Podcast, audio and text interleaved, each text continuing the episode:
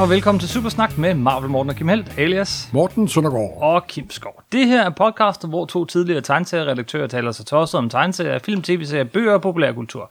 Men med en helt særlig kærlighed til tegneserierne, mediet, hvoraf alt godt opstår. Og i dag skal det handle om The DC Implosion. den gang DC Comics imploderede. Imploderede, ja. Yes.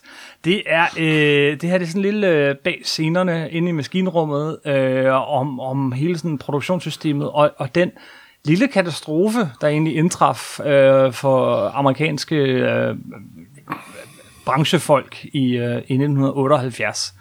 Øh, noget, som havde følgevirkninger mange, mange år efter, og noget, som sådan i bagklodskabens lys måske var lidt forudsigeligt. Men øh, det er en historie, jeg har prøvet at læse lidt op på den, og du kan huske den. Ah, ja. Du kan huske, at du stod i det i hvert fald, ikke? Men, øh, og den er lidt svær, for der er mange øh, veje at gå ud af. Og man kan sige, på en måde, så er det historien om en snestorm.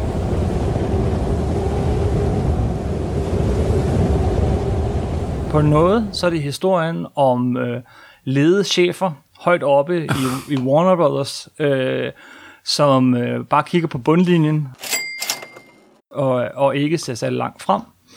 På en måde så er det øh, historien om øh, tegneserier i, i sådan nærmest krise. Og, og det er også en, en historie om, hvordan man solgte tegneserier dengang, og hvordan hele tegneseriemarkedet i USA bevægede sig fra, hvad det altid havde været, til hvad det er i dag. Simpelthen. Så der er, der er mange ting at tale om her. Wow.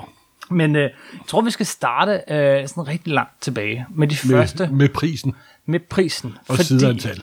Ja, fordi der øh, superhelte først begyndte at komme Vi fra starter National... med Action Comics nummer 1. Øh, Ja, eller før for den sags skyld. Uh, uh, men National der Periodicals, der findes ikke Det findes superhelte. ikke bare kosmisk sort mørke. Der, der, er, der var også andre tegneserier før Action Comics. Nej. Jo, jo. Prisen og tykkelsen på dem. Det var øh, 10 cent for 68 sider. Yes. Og med de 68 sider var coveret også talt med, så vidt jeg husker. Og ikke særlig mange Så det var reklamer. 64 plus 4 cover. og ikke særlig mange reklamer. Øh, og det var, øh, det var prisen for en tegneserie, og tykkelsen på en tegneserie øh, i begyndelsen. Det var, øh, det var sådan cirka samme pris som, øh, eller det var faktisk samme pris som for eksempel Live eller Sports Illustrated. Altså 10 eller, cent er jo i øh, folkemål i USA, det er en dime. Ja, Og det var et sjovt lille sidespring. En af de første sådan bøger om superheltens historie hedder nemlig All in Color for a Dime. Skrevet af en, der hedder Thompson. ja, der er også en anden god bog, der hedder øh, The 10 Cent Plague, Ja, simpelthen. som handler om øh, tegneseriehelsen i 50'erne. Så 10 cent, det var prisen. Og øh, Og hvis du ikke kan holde prisen, fordi omkostningerne stiger, lønningerne stiger, produktionen stiger, så må bladet jo skrumpe. Ja, fordi mens andre, mens magasinerne, som tegneserierne var startet med, de steg i pris stille og roligt med inflation og så videre, så var der en eller anden tanke åbenbart blandt tegneseriefolk, at nej, det må ikke blive mere end de her berømte 10 cent. Det er jo fordi, at de kun troede, at deres publikum var børn og intet andet simpelthen. Ja. Yes. Så selvom børnene dog havde råd til det dengang, så, jamen, så mente de, at det skulle være 10 cent. Og, og stille og roligt steg det jo. Øh, Nej, Men- de holdt, men- det var jo først omkring 1960, at 10 grænsen blev brudt jo. ja. Og hvad, hvad gjorde de så for at, at kunne holde prisen nede? Ja, så må sideantal jo, og det, på det tidspunkt var det jo skrumpet ind til en 22-23 sider Ja. med reklamer. Nej, ja, 32 sider med var 32 reklamer. sider, hvor der var omkring 22, 21, 22, 23 sider tegneserier, og så var resten redaktionelt stof og, og så reklamer.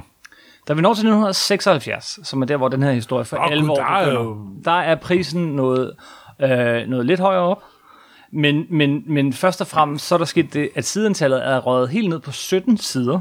Altså fra 68 til 17 sider, plus 15 sider med reklamer. Ja. Så det er 50-50. Og det er ikke alene det, fordi det startede jo sådan set, så op gennem 60'erne var sideantallet 20-20 sider, og prisen var 15 cent. Mm. Og det var også, det blev sådan den nye standard. Så i slutningen af 70'erne for at spare penge, så fik Marvel den fuldstændig sindssyge idé, at der var stadig 20 sider, sådan rent num- numerisk, Ja. men øh, dobbelt opslag i midten betød at to halvsider med halvsides reklame. Ja, Det var bare... Så der var i virkeligheden kun 19 sider. Yes. Og så røg den ned på 19 sider. Så røg den ned på 18 sider. Så røg den ned på 17 sider. Der var faktisk et tidspunkt, hvor man kunne argumentere for, at man nede på 16 sider, fordi at de gav deres tegner ordre på, at en af siderne i tegneserien skulle være en aflang side, sådan en, hvad hedder det, en landskab, Ja. som det hedder i øh, filmsproget nu om dagen. Og så tog de den ene side og vendte øh, 190 grader og forstørret op, så det blev til to sider. Men kun betalte tegneren Ja, for en for side. en side, og hvis du går tilbage til, og, og det ser utrolig grimt ud.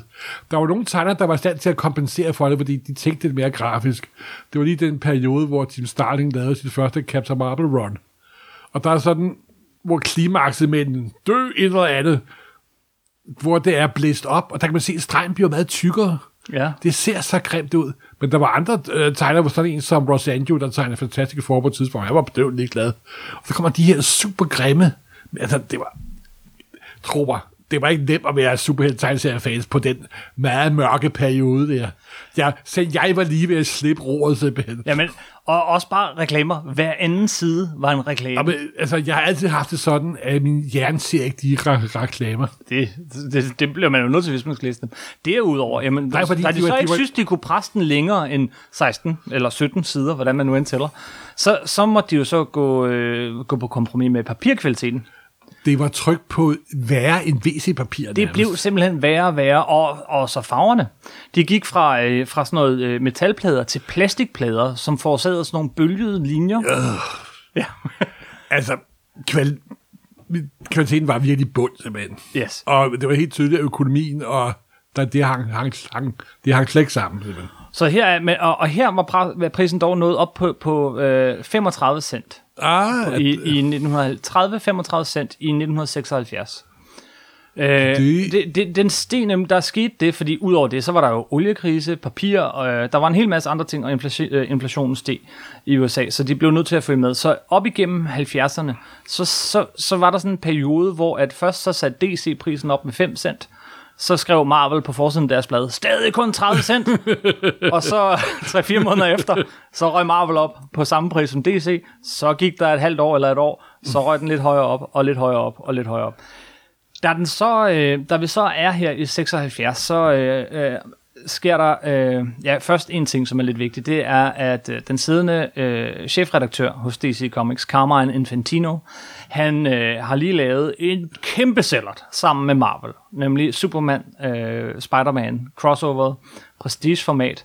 Han er ude på sådan en turné, og altså virkelig øh, i medier og alting. Det blev, det blev virkelig stort. Den solgte en halv million eksemplarer. Øh, men både Marvel og DC Der var problemer havde, hjemme på borgen. havde problemer med økonomien. Øh, det kørte ikke så godt, og så blev han fyret. Han blev faktisk allerede været ansat på DC umindelige tider. Han er også kendt som fantastisk tegner på, øh, hvad hedder det, Flash blandt andet. Han blev fyret fra den ene dag til den anden. Mm-hmm. Så for den ene dag var han chef for DC, og tre måneder senere lavede han tegneserier i Warner Bros. Øh, de der Warner øh, horrorhæfter. Ja. Simpelthen. Og øh, ind kom så i stedet for en, øh, en, øh, en pige, kan man næsten sige, en ung dame på 28, øh, Du vil Janet nok blive Khan. meget glad, hvis du kalder hende for en kvinde, tror jeg. Det var hun jo, ja, ja. Men alligevel, i, i mange af de her, altså hun har nærmest været den yngste i hele redaktørflokken på det Ja. tidspunkt. Øh, noget af det første, hun gør, er at indhente nogle yngre re- øh, redaktører og tegnere og forfattere. Øh, Det er Janet Khan, vi snakker om. Yes, hun har jo en stjerne, øh, hvis endda også et forhold i, i nogle år, en årrække med øh, en, en tegner ved navn Neil Adams, som i den Det var jeg gang, klar over, hvor er alt det sladder fra. ja, som i den gang sætter, øh, i den grad sætter sit præg på DC i den her periode. Han begynder at lave alt forsider, øh, alt, alt sådan noget reklamemateriale, ting der kommer på madkasserne, alt den slags, øh, og hiver ham virkelig frem. Øh, og hun kommer så ind her og kan se, at de har et problem. De bliver nødt til at sætte prisen op, men altså, de har også efterhånden et lorteprodukt, og er godt klar over det. Så, de prøver først et forsigtigt eksperiment, der hedder Dollar Comics. Kan du huske det? Ja, det kan jeg huske, fordi det var sådan nogle tykke hæfter uden nogen ryg. Mm. Øh, sådan, som rigtig sådan, ligesom bladet var i gamle dage faktisk. Og så var det nyt materiale, og så var der en masse øh, reprints, en masse optryk i. Yes, øh, og, øh, og det var tykke hæfter. Det var lidt ligesom gode gamle øh, tegneserier, eller som vi kender dem herfra. Og så var de i øvrigt sådan en, en, en, en halv centimeter højere end de andre, så de stod lidt højere på rækkerne. Grunden til det eksperiment, og det var det, der så skulle blive til øh, The DC Explosion snart, var, at, øh, det var en åndssvag måde, man solgte tegneserier på dengang. Fordi de havde insisteret på at holde prisen på de der 10, senere 20 serier, altså meget, meget få penge i forhold til, hvad et magasin kostede på det tidspunkt, hvor tegneserien var startet, så, øh, så var der efterhånden ikke nogen grund til at sætte de blade på hylderne, hvis du er den mand, der står i kiosken og skal sælge dem. Netop. For du tjener jo intet. Ja, så hvis den koster 35 cent, så tjener du måske, hvad, 8-10 cent. Hvorfor skal de gøre det? Og, og tit og ofte så gjorde de det ikke. Det var simpelthen, de, øh, det var sådan, at øh, tegneserierne blev leveret til sådan et stort varehus, og så blev det øh, hældt på øh, lastbilerne som fyld, hvis der var plads.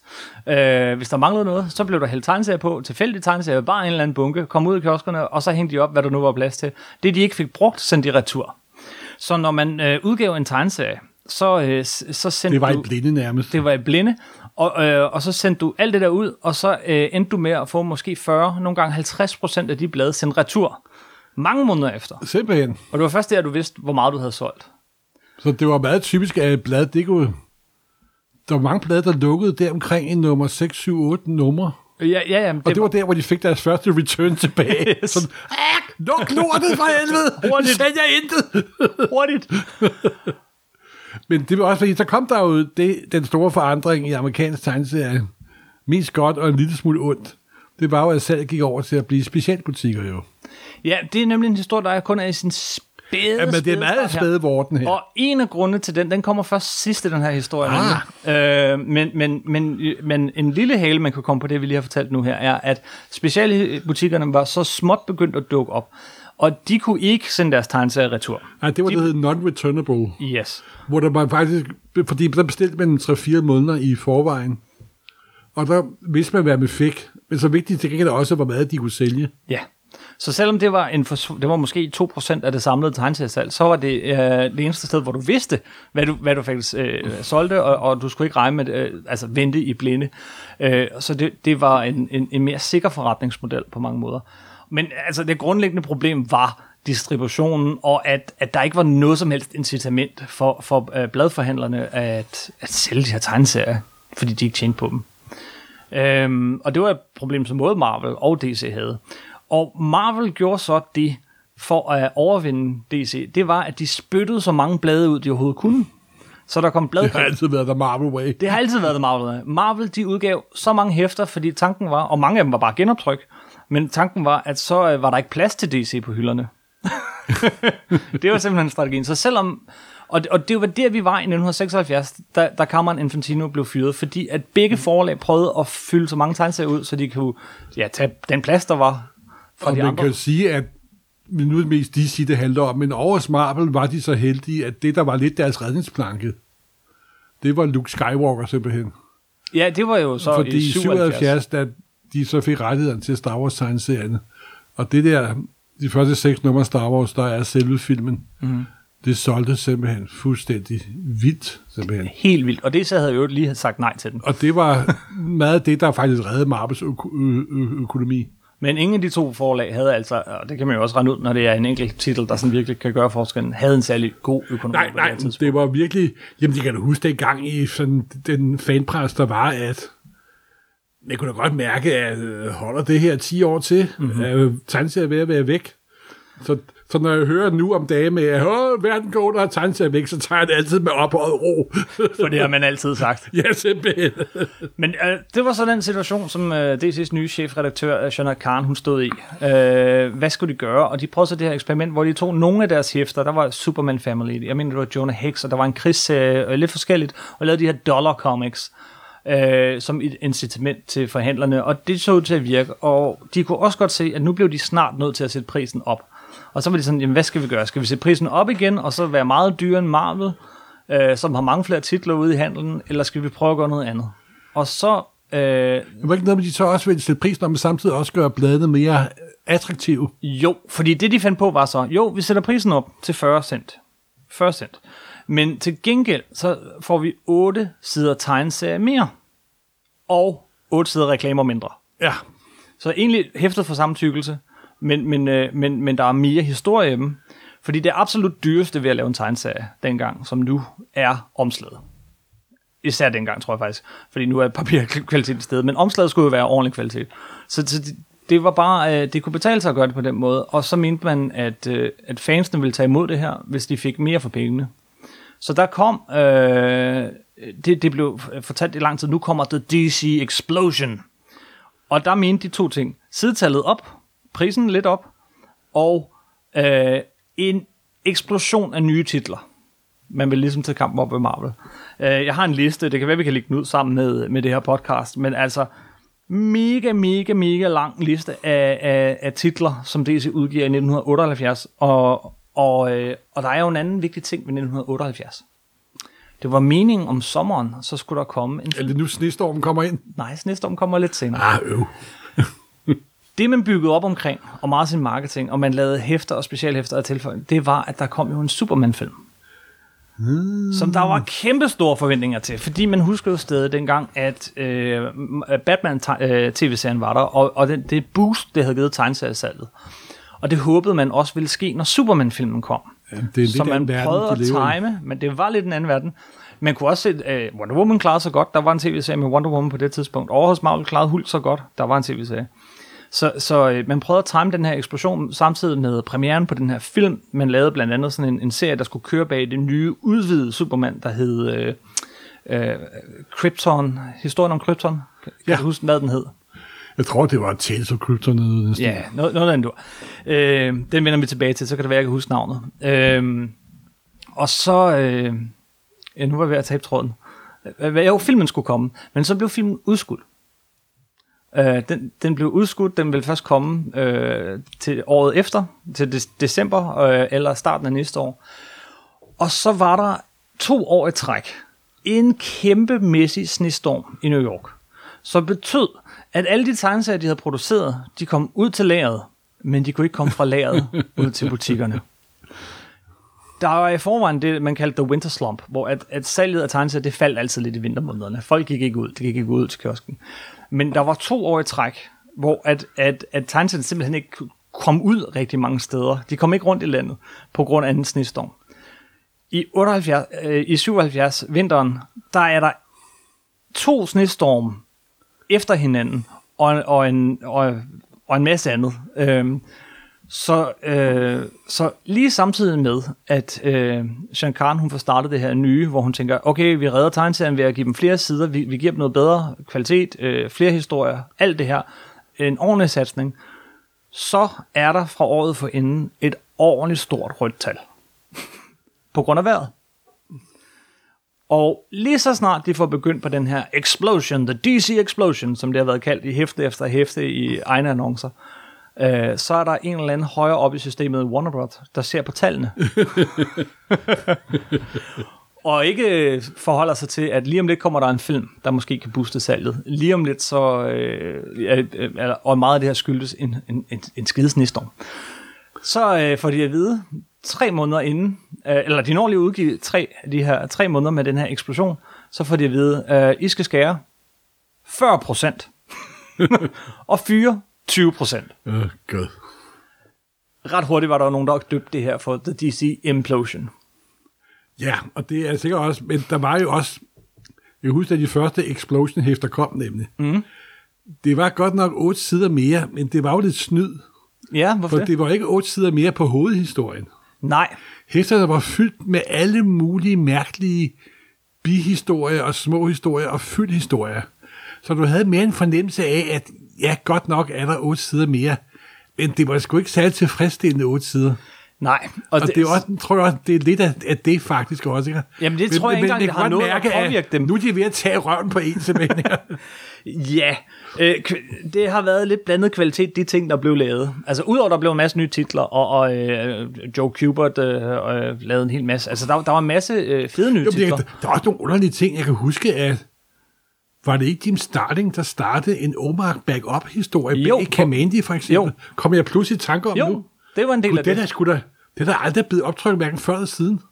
Det ved jeg ikke. Det kommer jeg lige pludselig i tanke om. Men der var lidt guld. Der var, der jamen, er altid der var, guld. jamen, der er altid guld. Det er jo det, der er, det er jo derfor, at vi, at vi hænger her.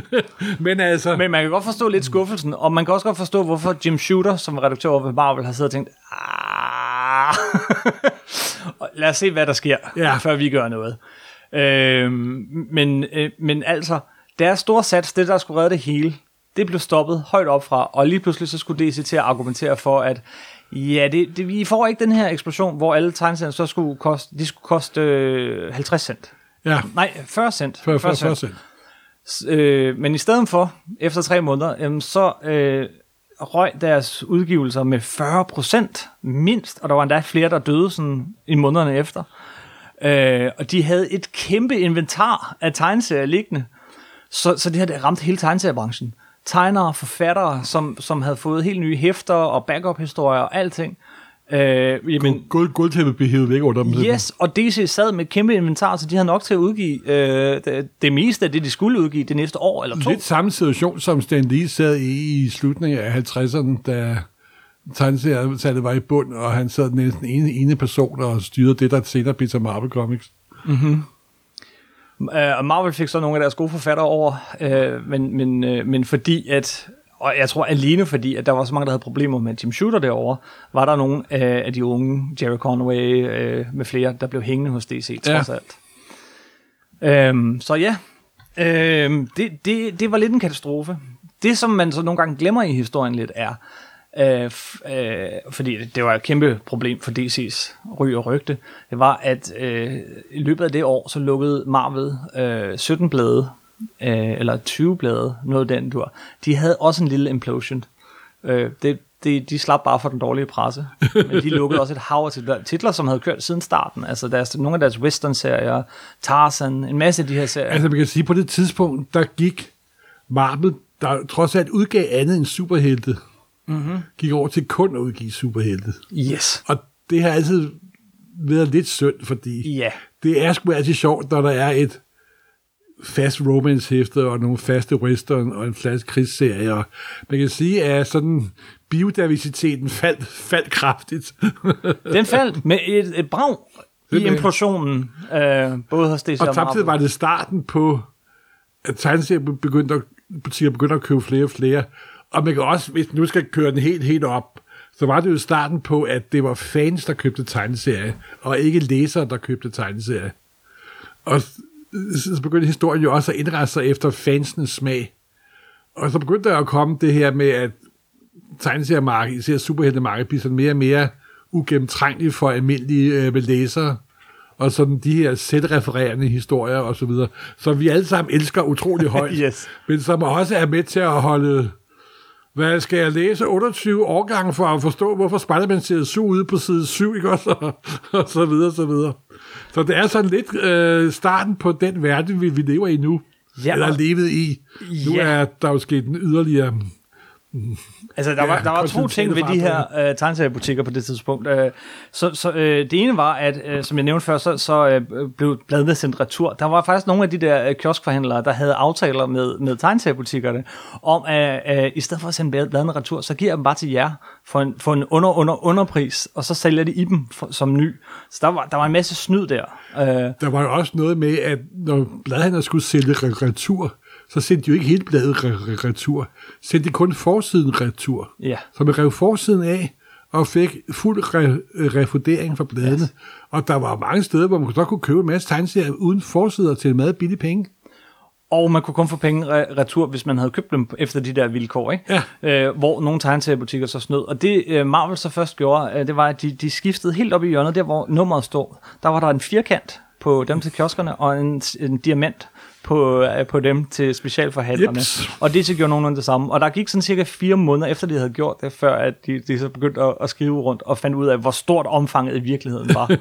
det var simpelthen verdens dårligste forretningsmodel, tegneserien havde på det her tidspunkt. Ja, så det var en Men- stor nødvendighed, at tegneseriebutikker dukkede op over det hele. Ja, og det er en af de ting, der så skete ved det her, var, at øh, samtidig med Superman-filmen, så havde man planlagt i det udvidede Superman-blad, at der bag skulle køre den her miniserie af Paul Copperberg og Howard Chaykin, øh, indgivet af Murphy Anderson, den serie, der hed World of Krypton. Nå, gud ja, det var Howard Checking, ja. Men den endte så med at udgive øh, så, til tegneseriebutikkerne i, øh, som en miniserie på tre numre. Og de opdagede, at den solgte helt vildt godt. Ja, det har du da ret i. Og dermed opstod miniserien. Ja, er du sikker på, at det var den første miniserie? Ja, Jeg troede, det var Untold Tales of Batman. den kom, øh, den kom året efter. Nej. Fordi de så øh, salget for den her. Ja, ja, ja, ja. Og det gik op for folk, at det der med et nummer et og en samlet øh, finit serie med begyndelse, midt og slutning, var noget, fans gerne ville have. Åh oh, gud, jeg bliver meget no- no- no- no- nostalgisk. øhm, det, det øh, jamen det er afsted øh, kom alt muligt. Også, også en anden ting, at, at man havde jo altid nummereret efter jo højere nummer, jo bedre, fordi tanken var, at øh, når bladene kom ud til de der øh, kioskforhandlere, og de så, at det var et nummer et, så ville de ikke hænge det op på hylden, men hvis det var nummer 300 eller andet, Ja, verden har forandret sig. så der, der er der virkelig faldet om. Det er jo derfor, at Flash starter med nummer 100 et eller andet efter Showcase. Og, øh, Nej, fordi øh, det startede med nummer 110, så vidt jeg husker. Yes. Fordi der havde været 109 numre af det gamle Flash, nemlig. Ja. Ja, det var sådan, det var, ikke? Ja. Ja. Men, men alle serier, når man startede, så prøvede man at tage et, et højere nummer for at, at, at, narpe derude. Men det viser sig jo i virkeligheden, at nummer et, det er noget, samler godt kunne Jamen, det er, altså, verden er ved at forandre sig. Samlerne er kommet ind, og fandom er ved at komme ind. Så man opdagede ud af det her, at øh, okay, vi har en lorteforretningsmodel, og, og DC blev jo nødt til at sætte prisen op til, til 40 cent for 17 sider med reklamer. så det, de endte med, var, var værre end det, de havde før. Og der gik selvfølgelig ikke så mange år, før Marvel også kom derop. Og stille og roligt, så vendte det også, man begyndte at tænke, okay, lidt højere kvalitet, lidt færre titler og den Og slags. det var jo lidt, hvor Jim Shooter, hvor trods alt, at han har skældt ud af mange af dem, der har arbejdet med ham, så var han også den, der sørgede for, at der kom stabilitet på forholdene. Ja, Det, der også var pladet tegneserier med i 70'erne, det var, at teamsene, de hoppede fra det ene blad til det andet hele tiden. Mm. Så indførte Jim Shooter nogle betalinger, at jo længere et team blev på en serie, jo flere penge fik de. Og han indførte også en royaltidsbetaling og så videre, med hvor mange ting, der blev solgt. Og så gjorde, øh, nu da vi snakker om de her 17 sider, de forsvandt jo så, gudslov for evigt, yes. da Marvel gik op til 22 sider. Mm. Er, øh, nu er godt indhold til Ja, af, af den samlede historie, Simpelthen. hovedhistorien, og der Og- var ikke en backup. Og de, og de 22 sider var standard i mange, mange år. Ja, det er jo stadigvæk. Ja. Nej, nu er det jo ved er faktisk at nede på lidt 20. tilbage til 20 sider Ja. ja. igen. Altså, økonom, Ja. De økonomiske kræfter, de er der altid. øh, Den store, øh, den store øh, hvad hedder det, hvad hedder det, en tvinge, en jern, hvad hedder det? Skruetving. En skruetving. Ej, gud, min hjerne er gået ned. Det, det er en stor skruetving, du hele tiden sidder og øh, øh, øh, ikke kan komme ud af. Men jeg kan huske, der var en ting fedt ved de 17 siders hæfter. Mm. Så du som dansk redaktør, tre hæfter af 17 sider, det er 51 sider. Vi hiver lige et par øh, de indledende splash page ud og lidt resume, og bingo, du har 46 sider. Yes. det var enormt let at redigere 3 gange 17 ned til dansk bladgave. Og det var også derfor, vi fik en masse rigtig gode danske blade. For eksempel uh, hele uh, Superman med Batman, den der lange, der, der, der brugte man jo de her otte siders uh, historier, som var hele tiden. Og hvor, hvor der var gode forfattere og tegnere på indimellem uh, om bag. Og der er også en ting med korte sider, står, når du redigerer tegneserier, de er enormt gode til fyld, nemlig. Mm-hmm. Så, det, så sideantallet passer. Ak, ak, ja, ak, ja.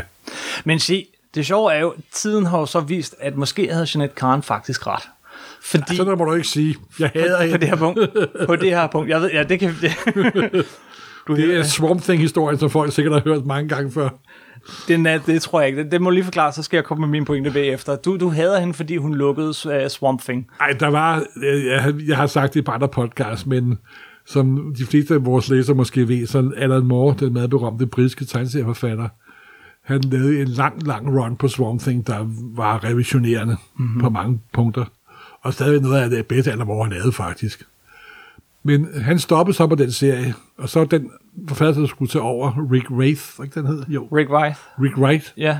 Og så troede man, åh oh, gud, stakke mand skal tage over efter Alan Moore. Men det lykkedes ham faktisk at få stablet en rigtig, rigtig, rigtig god historie på, på, på benene. Men så var det sådan en historie, der måske i datidens øjne var lidt kontroversiel.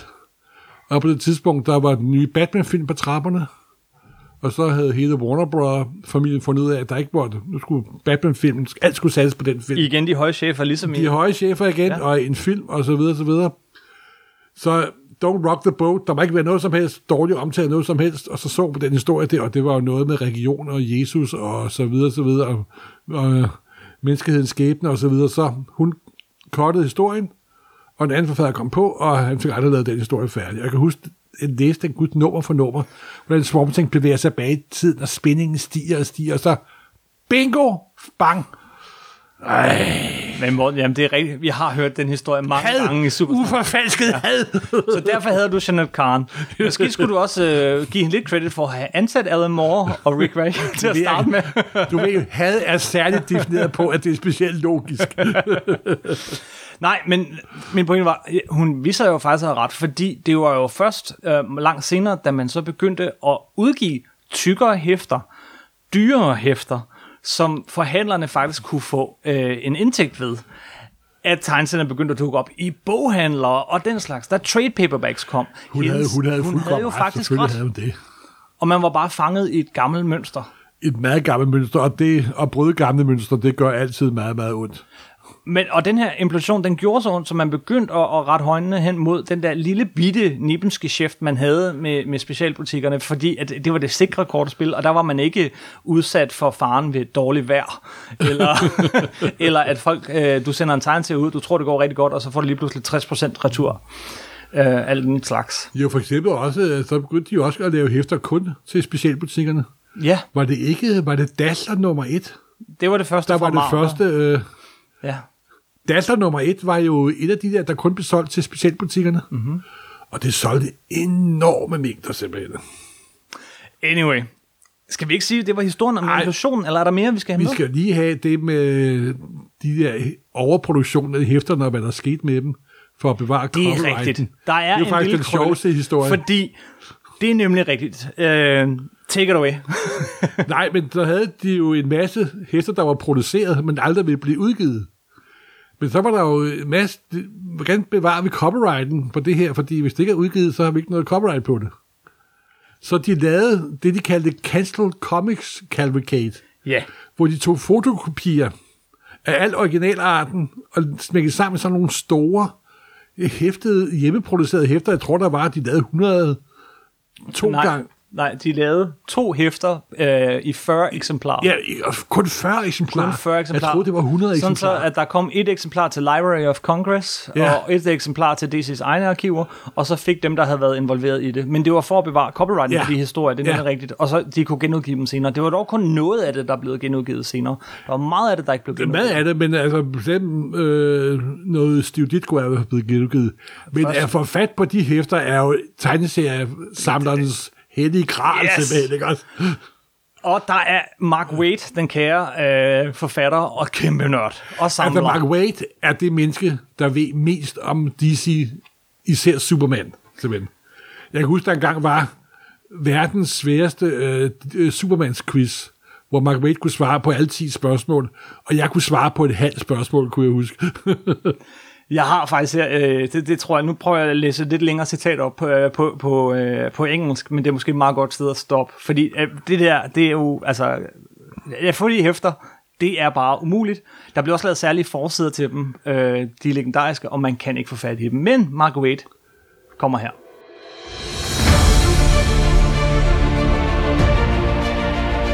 Since shortly after the implosion, the existence of a two issue cancelled comics cavalcade had been reported in the fan press. Allegedly, staffer Mike Gold had created for freelancers a very limited number of photocopies comprising all of their material that no longer had a home in the post implosion DC universe. How many copies were there? Some said 35, some said 50.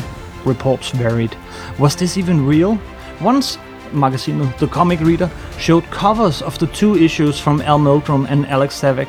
This crossed over from possible hoax to want in my head. But there was no way I would ever get, get, uh, get my hands on cancelled comics cavalcade. Too few copies, too little access. Still, I dreamed of its mysteries for a decade. Until I began working on staff as a DC editor, and, my jaw dropping, I stumbled across copies of both issues hidden deep within the DC library. I couldn't believe my luck. Dropping everything, I dove into these pages to find a whole lot of junk. What an EC Comics ending. Choke. I, I had pursued this holy grail for 10 years only to discover that it had no true gems. The Deserter, the Green Team? By unpopular demand, more press! sure, I finally got to see who the odd man was. Uh, but what a tiny victory. Kids, be realistic about your dreams. Det viser, at, den, at de historier, de gjorde for at bøffe The Explosion op, det var også en grund til at blive til en implosion. Yes. Jeg kan genkende den der følelse fra dengang, jeg endelig fik opstødet uh, Star Wars Holiday Special. Oha! Burn, burn! Burn! Måtte have det der smuglede VHS-bånd, som var kommet igennem tre lande og alt muligt, og så ser man der sådan, nej. jeg husker endda, jeg ikke engang så det til ende. jeg kender, Wow! så yes. Men er det ikke et meget godt sted at stoppe? Jo, bestemt. Det var Men DC. De, Star Wars Holiday Special. Længere ned kan man ikke komme. Længere ned kan man ikke komme. DC Implosion, dengang DC Comics imploderede. Jeg tror, vi følger det her øh, afsnit op på et tidspunkt med øh, historien, hvor vi øh, går lidt i dybden med dengang Marvel Comics krakkelerede, dengang de gik rabundus. Det er nemlig også en rigtig sjov historie. Uh, ja. 80 økonomi og alt muligt andet. Der er en masse økonomi i det, men øh, øh, giv lyd fra jer, kære lytter, hvis øh, du synes, den her slags gennemgang, øh, sådan lidt historisk bag om scenerne, er sjov, så sig til. Hvis vi hellere skal snakke om superhelte eller bestemte runs, øh, så sig det til os. Vi vil gerne høre, hvad I tænker. Øh, men øh, det var det for den her gang. Øh, husk, I kan altid kontakte os ind på Supersnak, øh, eller inde på facebook.com supersnak podcast ud i et. I kan finde alle afsnit inde på supersnak.nu, iTunes, Spotify og hvor I ellers hører podcast. Morten, var Ja, det det? Er du, det er helt, er du, du er helt imploderet ligesom mig nu? Jeg er imploderet, ja. hej hej. Hej.